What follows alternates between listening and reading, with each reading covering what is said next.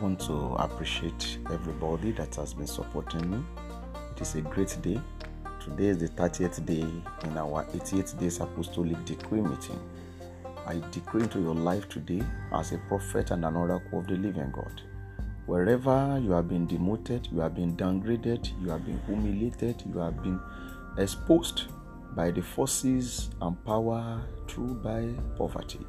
Today, Come with a higher and greater anointing, both in the life of the seer and hearer.